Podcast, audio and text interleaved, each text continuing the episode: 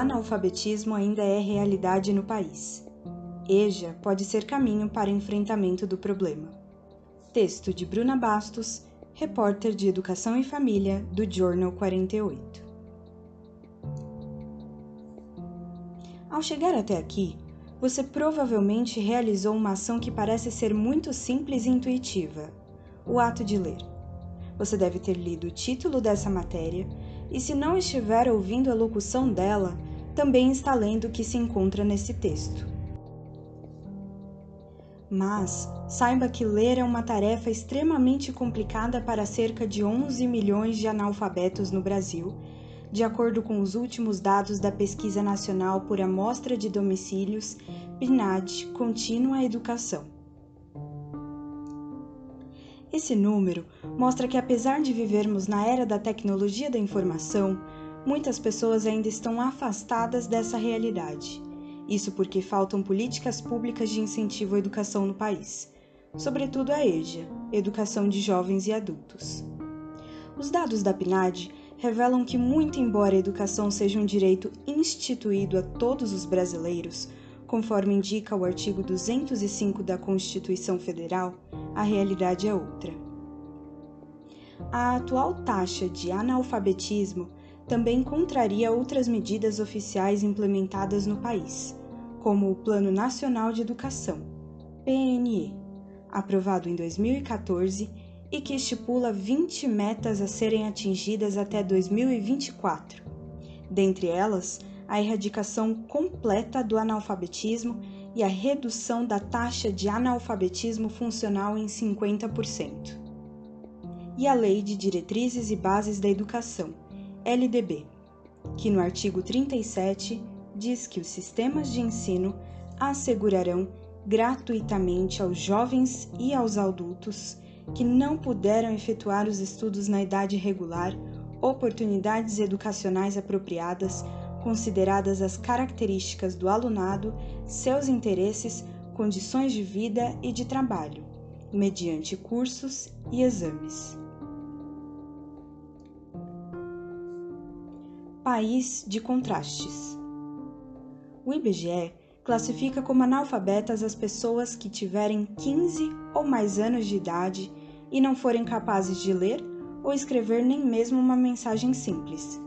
Uma pesquisa realizada pelo órgão em 2019 também indica que a alfabetização se dá de forma heterogênea no Brasil.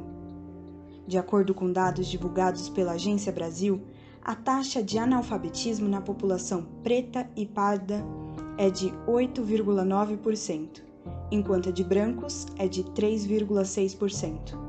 Essa distinção é ainda maior nas pessoas com mais de 60 anos. 27,1% entre pretos e pardos e 9,5% entre brancos. A desigualdade também está distribuída nas regiões do país. Enquanto o Sul e o Sudeste apresentam a taxa em 3,3%, a região Nordeste possui 13,9%. Tipos de analfabetismo.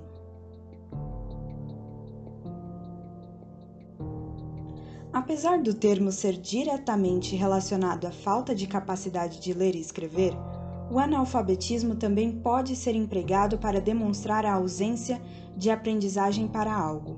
Nesse sentido, podemos citar o analfabetismo digital, em que a pessoa pode não ter acesso à internet, não possuir interação com os avanços tecnológicos e nem ao menos saber ligar um computador.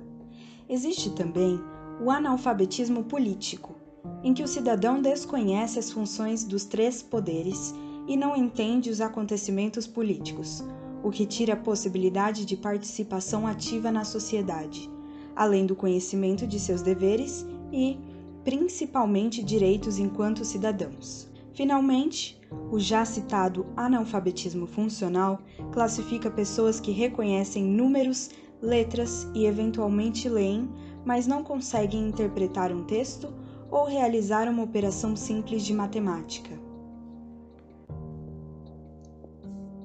Educação de Jovens e Adultos, EJA.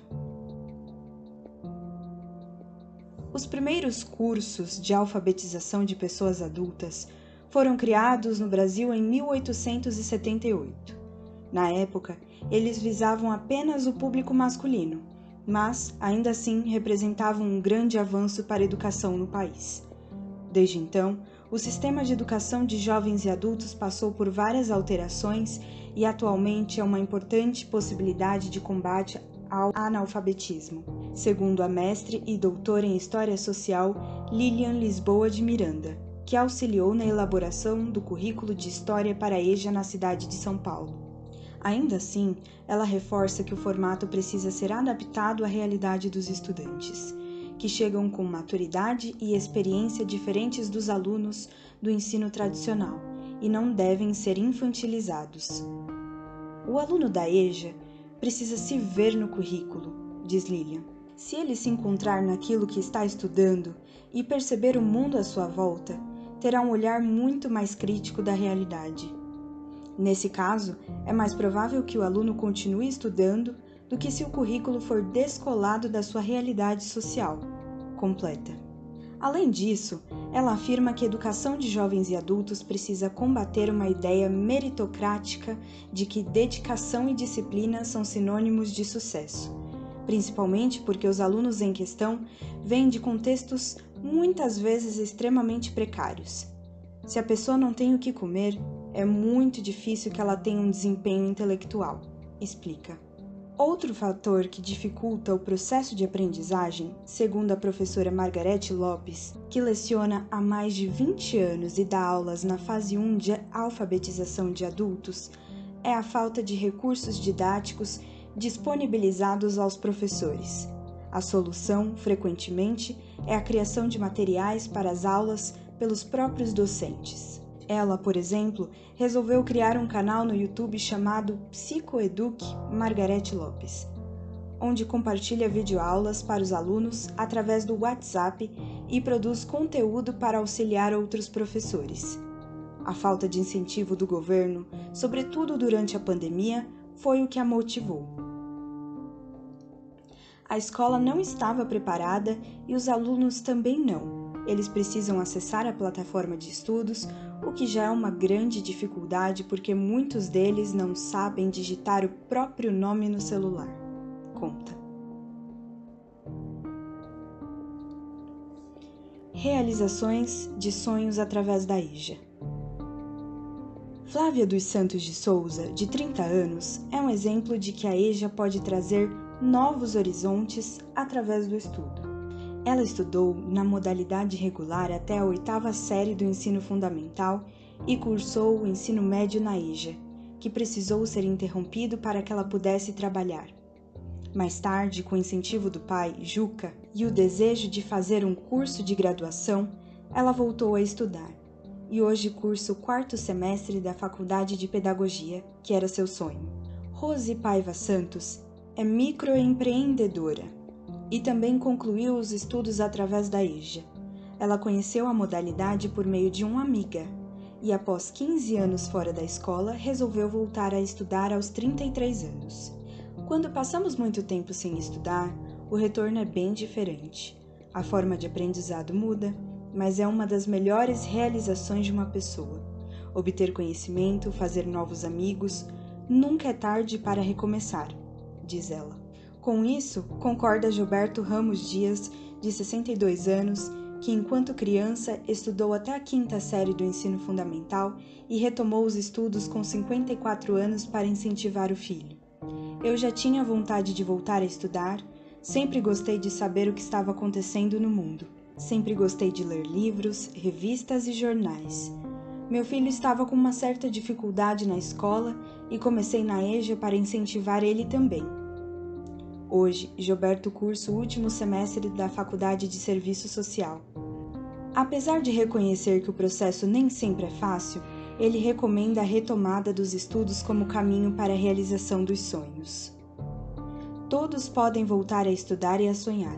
Tudo que sonhamos pode ser realizado através do conhecimento, pois sem ele não se chega a lugar nenhum. Eu dou todo o meu apoio e não se preocupe com sua idade, aparência ou classe social, você é capaz. Entrar na EJA é a garantia de um futuro melhor. Finaliza. Esse texto foi editado por Stephanie Abdala e é um conteúdo autoral do Journal 48, site jornalístico especializado em direitos humanos.